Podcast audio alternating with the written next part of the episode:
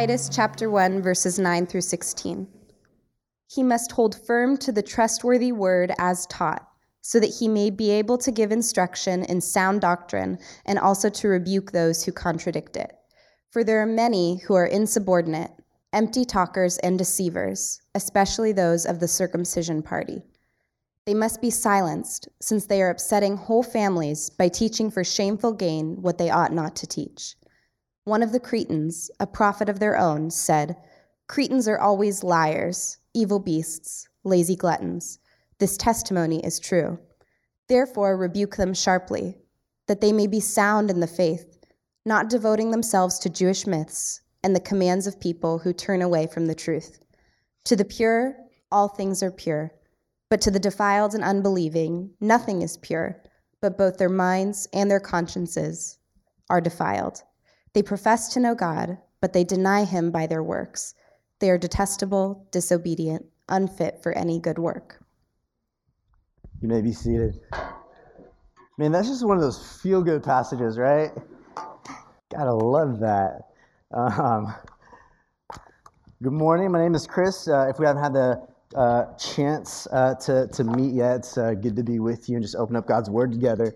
Um, and uh, but truthfully, like one of the reasons that I love going through books of the Bible, like we're doing right now through the book of Titus, is that it forces us uh, to really sit with and walk through and wrestle with uh, maybe some of the passages of scriptures like this one uh, that maybe don't land or sound as pretty to our 21st century Western ears but to trust that this is the Word of God and that God has something for us to, to learn and to come home, uh, back home with, and, and, and to uh, uh, just impact our heart. And so, with a passage like this one today about um, uh, uh, referencing these empty talkers that need to be silenced and rebuked, like at first, passages like this kind of seem like doomy and gloomy, right? But before we conclude this text is maybe harsh or mean, I want you to consider that sometimes the most compassionate thing that you or I can do is to confront someone. Like sometimes that's the most compassionate thing that we can do, especially if it's a life or death situation at hand, right? Sometimes it's the life or death situation, like we're going to see in a moment, uh, as the sort of situation going on in, in this text in Titus chapter 1. And so, if you haven't turned there already, go ahead and turn to the book of Titus. We're going to be finishing up chapter one today of Titus in our series. Uh, would you just pray with me right now? Father, I thank you for your word. Thank you for just the opportunity that we have uh, to open your word, uh, to hear from your spirit through the words of this book. And uh, I pray, God, that. You would just do something supernatural in us this morning. That the words that I speak, the words of my mouth, the meditations and the learnings in all of our hearts and our minds would be pleasing in your sight, O Lord, our rock and our Redeemer. It's in Christ's name I pray. Amen. So, our uh, text this week, the end of chapter one, it's important for us to recognize that it actually continues from the previous verses. It continues from last week's sermon. Paul, at this point, is unpacking to his protege Titus the qualities that should be true for a new pastor or an elder, right?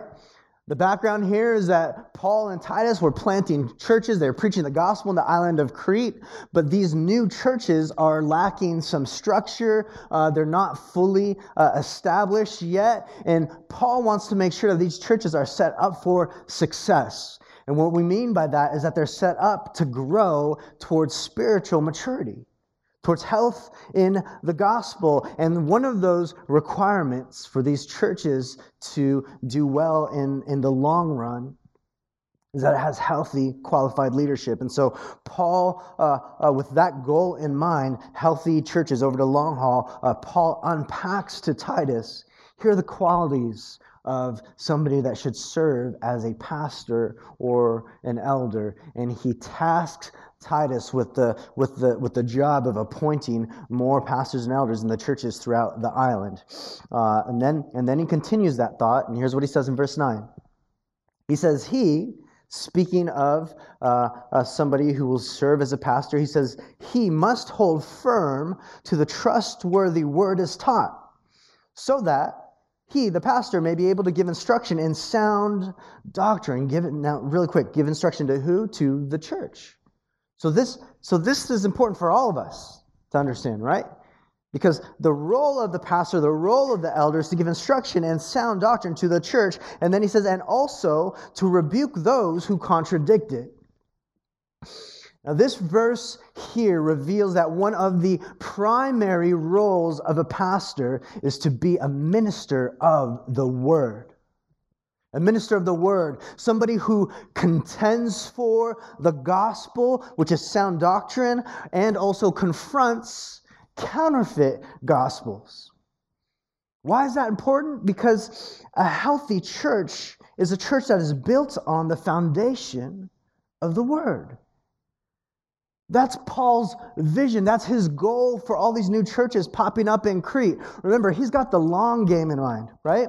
He wants the churches to be healthy. He wants them to mature and to multiply. And if that's going to happen, then they need to be built on the foundation of the word. A church living out the transforming grace of Jesus is a church that is always centered on the word, centered on the gospel of Jesus. If you're a follower of Jesus this morning, that is something that you need to care about too. Not just Paul, not just Titus, not just these new churches. If you're a follower of Jesus, that's something that you need to care about. You need to, to know does the church that you belong to teach the word? Does the church you belong to teach sound doctrine? Do we contend for gospel truth? And are we willing to confront the counterfeits? And I know this language, again, of rebuking in verse 9 can kind of sound off putting, but again, I want you to consider this morning that sometimes rebuking can be a compassionate thing if it's a life or death situation. Have you ever had to go to like traffic school? Right? Yeah, me neither, right? Of course not. No, truthfully, it's been like a really long time since I've had to go to traffic school. But one of the things that, if you remember, I don't know if they still do this, but back uh, in the 90s, the late 90s, the last time that I went through uh, traffic school, uh, uh, uh, one of the things that they made you do is they would watch, make you watch these videos of like these and pictures of these just gnarly accidents. What can happen if you don't follow the rules of the road? What can happen if you're not mindful uh, and if you're not aware of what's going on around you when you're driving? You see like these pictures of burned vehicles and just these, these, these, these, these crazy uh, pictures. Why do they do that? Why do they put just these really uh, maybe uh, vulgar and offensive images in front of you at, at a traffic school? Uh, class. It's because they want to create caution in us. They do that because it created caution in us to be careful now next time that we're on the road. Traffic school is a rebuke of sorts. But in that context, that rebuke is a good thing. It's a caring thing to receive because it's for our good. And it's also for the good of those around us. Lives are at stake. And that's the heart that Paul here has when he writes to Titus, telling him to rebuke the false teachers because Titus is overseeing all these new churches in Crete. And there are false teachings that have started to creep into these churches. And those false teachings need to be addressed. Paul is not okay with the fact that these teachings have, have crept their way into the church because souls are at stake the spiritual health of these churches that he has a lot of affection for, being there from the very beginning. Their health is at stake. And he's not talking about some potential problem that could come down the road. He's bringing up a very real, clear, and present danger, a very real threat to the churches existing at the time, these counterfeit gospels that have already made their way into the church. You know, historically speaking, before like before the 20th century before we had weapons of mass destruction one of the primary ways that a nation or an empire that was at war with another nation or empire one of the primary ways that, that they would destabilize their enemies is by spreading counterfeit money in that other enemy's nation I mean, you read about this. This is actually what the North did to the South in the Civil War. And it worked really well because the counterfeits resemble the real thing, but weakened the value of the real thing in the process. It's subtle, it's low key. But over time, it becomes so destructive because when, when these counterfeits start to spread, when you, you don't, then you, you suddenly don't know how much your real currency is worth then the entire economy starts to fall apart. What if the greatest threat to Christianity and the health of our churches is not outside the church, but, but, but inside the church? What if it's not the anti gospel messages outside the church, but the counterfeit gospels within the church? See, the bigger threat to the health of the church is not that there are anti gospels outside the church, but counterfeit gospels within the church. Jesus, the apostles, the New Testament writers warn about this time and time and time again. That was the issue in Paul's day, in Titus's day, and it's still an issue in our day too. And so, as we walk through the rest of this passage, I want you to hear Paul's pastoral heart He's not trying to berate other people. He's not trying to shame people. He's, he's, he's after the good of these churches. He's after their witness in the world. He's a pastor who cares about the health of the church, which is something that hopefully we care about too this morning, right? So, first thing I want us to see with the rest of the passage is we want to answer the question what makes a counterfeit gospel? What what makes a counterfeit gospel? Maybe what are the marks of, of a counterfeit gospel? Uh, read what, what Paul says beginning in, in verse 10 now. He says, For there are many who are insubordinate, empty talkers, and deceivers Paul says, Look, I want you to, to find men who can teach the word of God, who can hold fast to the word as taught, but can also rebuke those who contradict it. And then verse 10, he gives the reason. He says, For there are many who are insubordinate, empty talkers, and deceivers. Remember, this is a clear and present danger for Titus in Crete. Paul describes here in this verse, the beginning of verse 10, what makes this group of false teachers so dangerous that they are insubordinate, they're empty talkers, they're deceivers. Let's break those words down, okay? First, he says, he uses the word insubordinate. Your translation might say rebellious, rebellious men. It's this idea of somebody who's not submitting to authority, an unwillingness to be under authority. This is in direct contrast to what verse 9 says that a pastor elder should be. A pastor or an elder should be somebody who holds firm to the trustworthy word as taught, somebody who clings to the word as it was taught by the apostles and taught by Jesus himself. A pastor does not have the liberty to deviate from the word of God. One of the marks of a counterfeit gospel is that the false teachers that are sort of peddling it seem to be under their own authority, seem to be on their own agenda, with little to no concern to what the full counsel of God's word only says. Maybe they'll outright contradict God's word, or maybe they'll just pick and choose pieces of God's word to just, just, just promote their own agenda their own philosophical idea, their own political agenda, rather than teaching the full counsel of God's word. his plan for hope and for peace in the world. I've, you, if you've been here long enough, you've heard me say before that the moment, the moment that we here at King's Cross Church, the people behind the pulpit, the moment that we stop preaching and teaching the Word of God here at King's Cross is the moment that you need to find another church. That's why we're doing this. We gather on the Lord's Day to sing the Word, to proclaim the Word, to feast on the Word in communion.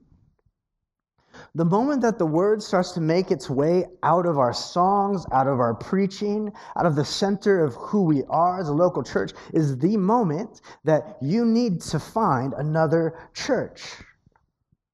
My job is not to come up here and to share with you uh, uh, dreams and visions that, that I have, to expound on my own ideas or philosophical leanings. That's not my job. My job is to preach the word. That's what Paul tells Timothy uh, when he's, he's writing a similar letter to his other disciple, Timothy. Preach the word. And it's not just for Timothy, it's for Titus and all throughout the New Testament. We see that local churches need to be built on, established on the Word. And so this is primary for Paul. And he says one of the marks of those who are false teachers is that they are insubordinate. They don't live under the authority of anyone or anything. Right? They kind of do their own thing. And then he goes on and he also calls them empty talkers. Empty talkers. Now, that is a rich phrase. In the original Greek, it's one word.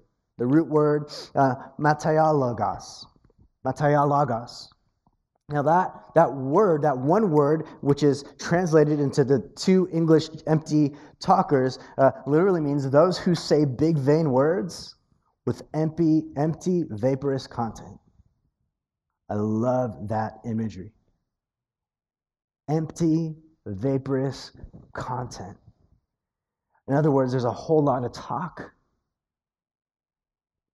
but little to no substance in what they're saying. They might appear confident on the outside, a lot to show for. They might sound smooth in the pulpit, but there's no real substance to what they're saying because their teachings are full of lies. And so he also calls them deceivers. That the doctrine that they teach is not sound like verse 9 says it should be, but it's unsound. They're deceivers. What they're teaching is false. Because these guys, these cats, reject the authority of God's word. They might peddle big talk, big fancy talk, but they're deceivers in the end. They're leading people astray, away from the truth, away from goodness, away from beauty, as God defines it. And so ultimately, leading them away from Jesus. And look, that's the big tragedy of this. That's the big tragedy of this. You see, God is not a God who hides himself. He's revealed himself in the beauty of nature. He's revealed himself in the fact that our hearts long and want something more than what this broken world can offer us. He's revealed himself uh, in his word as it's been written and it's inspired throughout the ages, and he's revealed himself ultimately in the person of our Lord Jesus Christ, who is the way, the truth, and the life, the gold standard of all that is true, good, and beautiful. The transcendental things that we all long for, truth, goodness, and beauty, is ultimately found in Christ. And the danger of false teachers is it begins to rewrite the story of what is truth, of what is good and satisfying of what we should consider beautiful.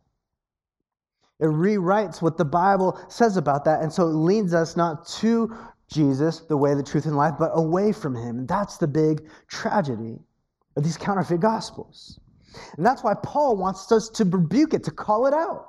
He cares about the people and the churches in the region. And so he says, hold fast to the word as taught so that you can correct these people who are in error.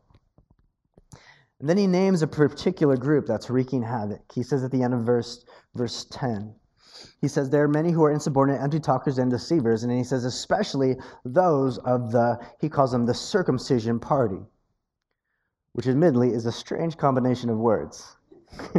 As a general rule, if circumcision is on the agenda, that is not a party, right? Do not respond to that Evite. Don't say I didn't warn you. But seriously, like he's obviously not talking about like some fun party or celebration, but but he's talking about a group of people. Right? Here he calls them the, the circumcision party. In other parts of the scriptures, they're referenced as the Judaizers in other books of the Bible. And this is a group of, of, of people uh, that were former Jews uh, that have now started to believe in parts of the gospel, but they were infiltrating the ranks of the church. And they taught people that if you really, truly want to follow Jesus, then you got to follow some of these old covenant laws that we've always been following, some of our old traditions about what you can and can't eat, about what you can and cannot wear, about whether you should or should not be married and about how you needed to be circumcised like Abraham if you're a man, if you wanted to truly be in the family of God, if you truly wanted to please God. Now, why does any of this matter to us today? Because there's, there's no circumcision party uh, today, so why does this matter? It's because the basic error of the Judaizers of the circumcision party was the error of legalism. And we still see legalism everywhere in the church today. Legalism is essentially the counterfeit gospel of rule keeping. In other words, if we keep all the right rules, then and only then will God accept me and consider me part of his inner crowd. In the same way that the circumcision party was devoting themselves to these Jewish myths outside of the scriptures and imposing them onto others through their teachings, some people and some churches today might take commands that are extra biblical and say, hey, look, unless you follow our rules and our customs and our traditions, you won't be allowed into our fellowship. It's when a church requires something beyond the teaching of Scripture. To be clear, it is not legalism, it's not legalistic to teach ethics and morality from the scriptures. Right? It's not legalism, it's not legalistic to teach ethics and morality from the scriptures. Like some, some people are like, are, are, are like, no, like I I mean I don't I don't want to like be too strict in following God's rule to, to, to, to not sleep with whoever I want, right? Like, I don't want to be too strict with that because I don't want to be legalistic about it. I don't want to be cold and rigid about it. It's like, no, that's not being legalistic. That's just you making up excuses to do whatever the heck you want, right? Like, legalism is not uh, obeying the scriptures. Where it gets dicey is when you actually require things beyond the scriptures and impose that on others and say, hey, look, it's either when you impose things on others and say, like, hey, look, unless you follow these extra things, then God won't accept you, or legalism is also believing that how, how much God accepts you is based on how obedient that you are, the matter of the heart, right? So that's why Paul wanted to get trained, qualified elders appointed in these churches because these deceivers were making their way into the church and teaching this counterfeit gospel. This counterfeit gospel that says Jesus plus anything. Anything else. Jesus plus this other thing is what, what, what, what, what helps you get receive God's grace. But Jesus plus anything is not the gospel. The gospel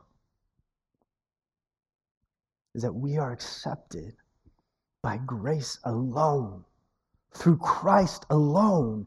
His perfect life, his substitutionary death, where he took on and absorbed God's wrath in our place for our sins, his triumphant resurrection from the tomb. And the fact that we can get all the benefits of that resurrection purely by faith. If anyone says there is anything in addition to that, that you need in order to gain God, then that is a false gospel. That is a counterfeit gospel. That is not the real deal.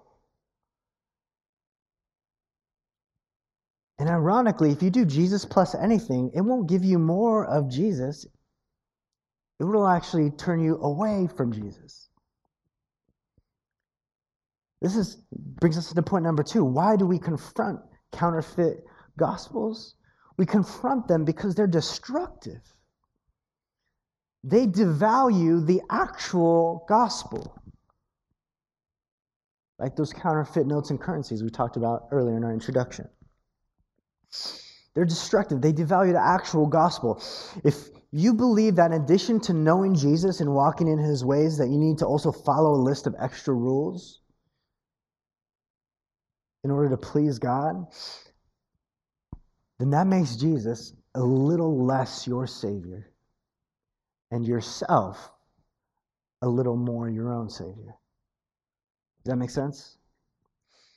You see, this circumcision party instead insisted that you abstain from certain things that God in the scripture says is okay. They said, hey, if you do these righteous things from our, our customs, then and only then will God upset, upset you, accept you. That's like trying to sand off your faults. Trying to sand off your faults as if the problem with us is on the outside and not on the inside. You see, we're drawn to this, we're drawn to this counterfeit because it's safe and it's simple and it makes us kind of feel awesome about ourselves. Hey, the problem's the problem's not in me, it's outside of me, right? But that's a false understanding of sin and what it means to be pure.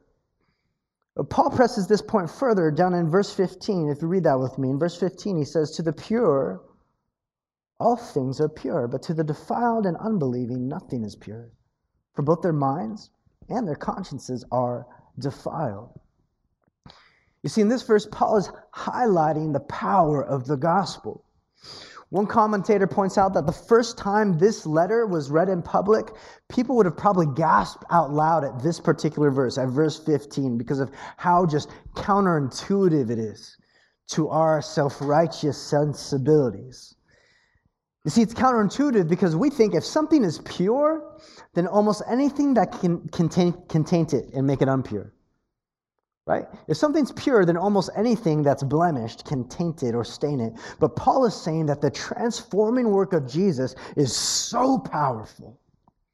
The transforming work of Jesus is so different than anything else that if your, that if, that if your behavior is naturally flowing, from your faith, from your belief in Christ's finished work, then nothing can make what you do impure if you're doing it in faith. Paul's highlighting the inside out nature of the gospel. He's drilling down what Jesus got at in Mark chapter 7, verse 7, or just verse 15, when Jesus was teaching, and he said, There is nothing outside of a person that by going into him can defile him. But it's actually the things that come out of a person, in other words, the things that are already inside a person, are what defile him. You see, we tend to think that we're just naturally really good and we have bad influences on the outside that make us bad. But Jesus says, no, it's not what's outside of you, but what's inside of you that defiles you. Real transformation happens from the inside out.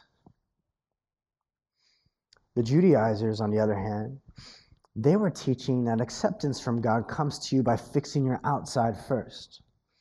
And that's the problem with the counterfeit gospel. It devalues who Jesus is, it devalues the gospel, it devalues his power and his purpose in your life and mine. It devalues who he is as Lord and as Savior. And they were teaching, it says, these false teachers, they were teaching for selfish gain.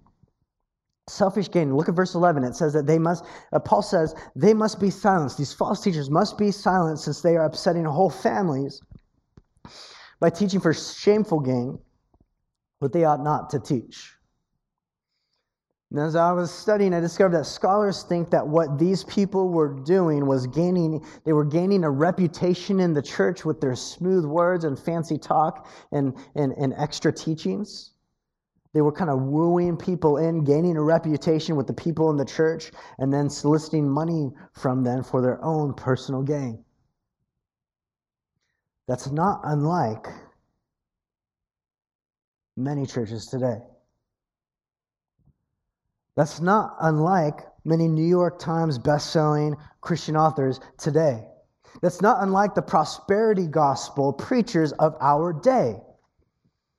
How many of you guys are familiar with what we call the prosperity gospel? The prosperity gospel teaches God wants everyone to be physically healthy, to be materially wealthy, and to be personally happy all the time. That is God's ultimate goal for us. And if you want in on that, prosperity gospels preachers teach. If you want in on that, then you just got to do these things that we tell you to. You got to have big faith. You got to give us big money. And man, this is a wildly popular version of Christianity in the 21st century. The only problem is, it's not Christianity. That's not Christianity. I mean, it's, it's wild how prosperity preachers always end up in the top Christian bestseller book lists. People don't have discernment because they're not informed by the real thing. They're not informed by the Word of God. These bestsellers, they're marketing a counterfeit gospel straight from the pit of hell. The message of Scripture, though, is not that when you follow Jesus, everything will 100% go right for you. That is not the message of Scripture, right? If you bought a book that tells you that, that book is wrong right? The message of scriptures, the message of the gospel is not that when you follow Jesus, everything will 100% go right for you, but that even when things don't go right in our jacked up and broken world, He is still enough. He is sufficient for you no matter what happens. The prosperity gospel is a complete disregard for scripture and of church history. I mean, man, when you look at the scriptures, you see that, man, no, Christians they suffer. Sometimes they lose it all for their faith. The apostles, the men who started the original, like OG church planners that we read about in the New Testament, most of these guys were murdered, martyred for preaching the risen Jesus, hung on a cross dangled by the neck, boiled in a vat of oil. That's what happened to the apostle John. He was boiled, and, and, and he and he his his uh, it didn't quite kill him, and so they banished him on, on an island to, to, to live with his with his wounds. Prosperity gospel has a complete disregard for the scriptures and of church history. Man, read church history what the faithful saints have gone through in order to preserve the Word of God, preach the message of hope and peace to the world, to the ends of the earth. Jesus is enough. He is enough. So we pray for healing, and God may heal. We give and we pray. God will provide. But it's not normative for Him to make you extremely wealthy. But even in our lack, even in our lack of health, and our lack of material resources, even in our lacking, we can say Jesus is enough. He is sufficient. But for some of the people in these Cretan churches, they were buying into the madness that was being taught. They were buying into the empty talk and the deception, and families were getting torn apart because of it. And it's not just something that Paul describes happening in Titus 1, it's something that Jesus warned of in Matthew 7. In Matthew 7, Jesus said, verse 15 and 16, He said, Beware of false prophets who come to you in sheep's clothing, but inwardly are ravenous wolves. You will recognize them by their fruits. Are grapes gathered from thorn bushes or figs from thistles? The answer is no. You see, that's why we need to confront counterfeit gospels. They destroy. To borrow a phrase from Jesus, they ravage people. It destroys communities, it destroys whole households. When you believe that your salvation depends on your performance rather than on Christ's performance, when you believe that your salvation depends on your faithfulness rather than Christ's faithfulness, you know what that does? It breeds competition, judgment, resentment, hatred, cynicism. And these things will destroy any community. And it destroys families. It destroys families. Paul cares about these people. He cares about this church, and he says, Man, you got to call these people out. People are getting harmed, families are getting torn apart. And it destroys false teaching. Also, it, dest- it destroys character, too. Look at what he says in verse 12 and 13. He says, One of the Cretans, Paul says, one of the Cretans, a prophet of their own, from the island of Crete, once said, Cretans are always liars, evil beasts, and lazy gluttons. And then he says, This testimony is true. Paul's being smart here. He's like, Hey, look, their guy said it, not me, right? But I'm telling you, like, what he said, I've seen it generally be true. Cicero Cicero uh, also stated the moral principles uh, are so divergent he wrote this in the first century. He says, Moral principles are so divergent that the Cretans consider highway robbery honorable. You rob somebody by lot, man, you get a gold star in Crete. They watched the old westerns and rooted for the guy in the black hat like every time. And later in verse 16, it says, They profess to know God and they deny him by their works. They are detestable, disobedient, unfit for any good work. That's Paul's conclusion for these false teachers. He's like, you know, they profess to know God on the outside, but man, what's going on inside and the fruit of their lives? They deny him. They're detestable, disobedient, unfit for any true work, any good work. That's his conclusion for these people. These false t- teachers are unfit for any good work. They lead people away from the truth, away from Jesus, and lead them toward death. False teaching cannot deliver on its promises to bring peace to the world. And it also distracts from the real life giving message that does bring peace. And that's why they need to be confronted, these counterfeit gospels. And so he says in verse 13, therefore, rebuke them sharply, that they may be sound in the faith. Look, I get that this word, this rebuke word, is uncomfortable. I get it. Like you're still called to love and honor and serve and bless and identify with those around you. We don't talk down on people, but to them. We don't talk shame, we don't shame people or talk down on them, but we talk to them as fellow beggars in need of grace. That's why important to point out that Paul's goal is for these false teachers to be, he says, sound in the faith, strong in the faith. We might think rebuking is a contradiction of love, but it's actually, in the right context, it can be an expression of love. Remember Paul's goal. He wants them to be sound in the faith. In other words, Paul's saying, look, I want these, these people, these, these, these deceivers with these empty talkers, I want them to come to true saving faith.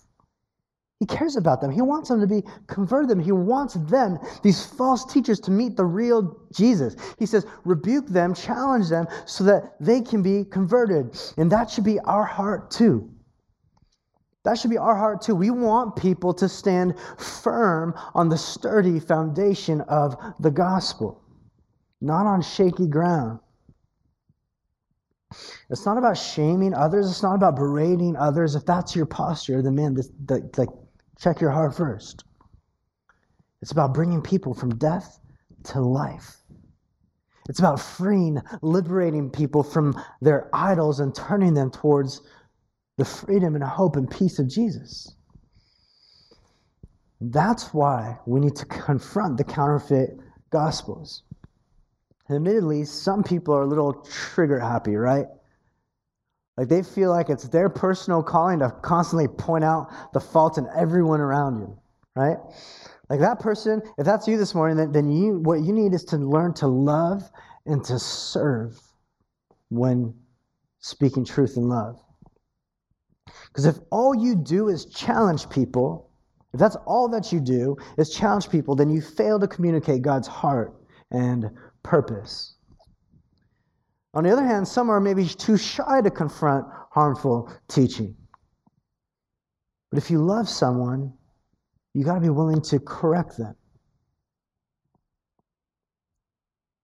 Every parent knows that. You see, if you only affirm someone in their idols, then you fail to communicate God's truth and justice. This is why Mark Dever gives us warning in his book on healthy churches. He says one of the most important things that any pastor or elder will do for you is something that you may never notice. It is not visiting hospitals, successful leading a church to expand its budget, or ensuring that his sermons have clear outlines, all of which are good things. It is this working hard to know Scripture in order to protect you from false teachings which are useless, of no benefit, dangerous, and divisive in the church. See, this is important for the health of a church. This is important for the long game of a church plant. That its leaders are committed to contending for truth and to confronting untruth. And so it's important for you to know if King's Cross Church is your church home, it's important for you to know that people can't just preach whatever they want here. All right, so as, as, as, as, a founding pastor of this, of this church, like I'm committed to making sure that anyone who stands behind this pulpit, the resources that we recommend to you, all the studies that we do are sound in the faith. We're committed to that. Look, it requires love and hope and courage and bravery to be willing to have difficult conversations with friends or people that we know that are false teachers for the sake of their soul and for the sake of the souls around us. It takes courage and bravery to have those conversations, but with that courage and bravery, we also need to have love and kindness, grace. So, lastly, quickly as we close, how can we discern a counterfeit gospel? How can we discern a counterfeit gospel? You go back to verse 9, it's by knowing the real thing. Knowing, holding fast to the real thing, being passionately committed to God's revealed truth. He says in verse 9, remember, he must hold firm to the trustworthy word as taught so that he may be able to give instruction in sound doctrine and also to rebuke those who contradict it. You want to know how to discern a counterfeit gospel? You got to be so well acquainted with the real thing, with the real gospel story, with the real gospel announcement. Quick story.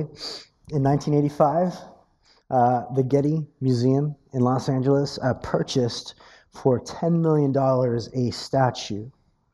It's an archaic Greek uh, kouros, which is a statue of like a young, a young man.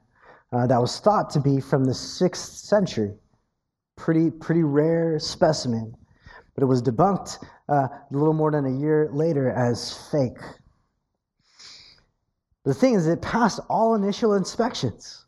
After all the initial inspections, the statue was proudly displayed at the Getty for everyone to see and made it into national newspapers. This rare specimen that was on display at the Getty Museum in Los Angeles. But some experts doubted both before and after the unveiling whether this was real or not, actually from the 6th century. Some experts noticed what seemed to be a mix of styles from different time periods all in the same statue. The former Met director uh, in New York uh, was, was quoted saying, I had dug in Sicily where we found bits and pieces of statues just like this. They don't come out looking like that. The kouros looked like it had been dipped, he said, in a cafe latte from Starbucks. Another museum director from Athens took one look at it and blurted out to the critic next to him anyone who's ever seen a sculpture coming out of the ground could tell that that thing has never been in the ground. It took these experts a quick moment to see and to discern what others took months, over a year to figure out. It was from being so familiar with the authentic that they immediately were able to discern a counterfeit. It was from being so familiar with, with studying and handling the real thing that they were able to, to discern and detect the false thing. And so, what do you do when you spend $10 million on a statue that's debunked as fake a year later? You do what the Getty did. You put a fancy plaque and put date 530 BC or modern forgery. you can actually look at it in the Getty catalog today. Look it up online. Like it says 530 BC or modern forgery. All you got to do is dig up the news articles from 1985 uh, and 86 to find the story behind the modern for- forgery. To see, Paul's, Paul's spirit inspired vision for the churches in Crete was that they would be so familiar, so familiar, so acquainted with the Word of God and the gospel of their Lord Jesus Christ that they would immediately be able to detect any false gospels in their midst. They'd be so uh, familiar with the real thing that they'd be immediately able to detect a counterfeit.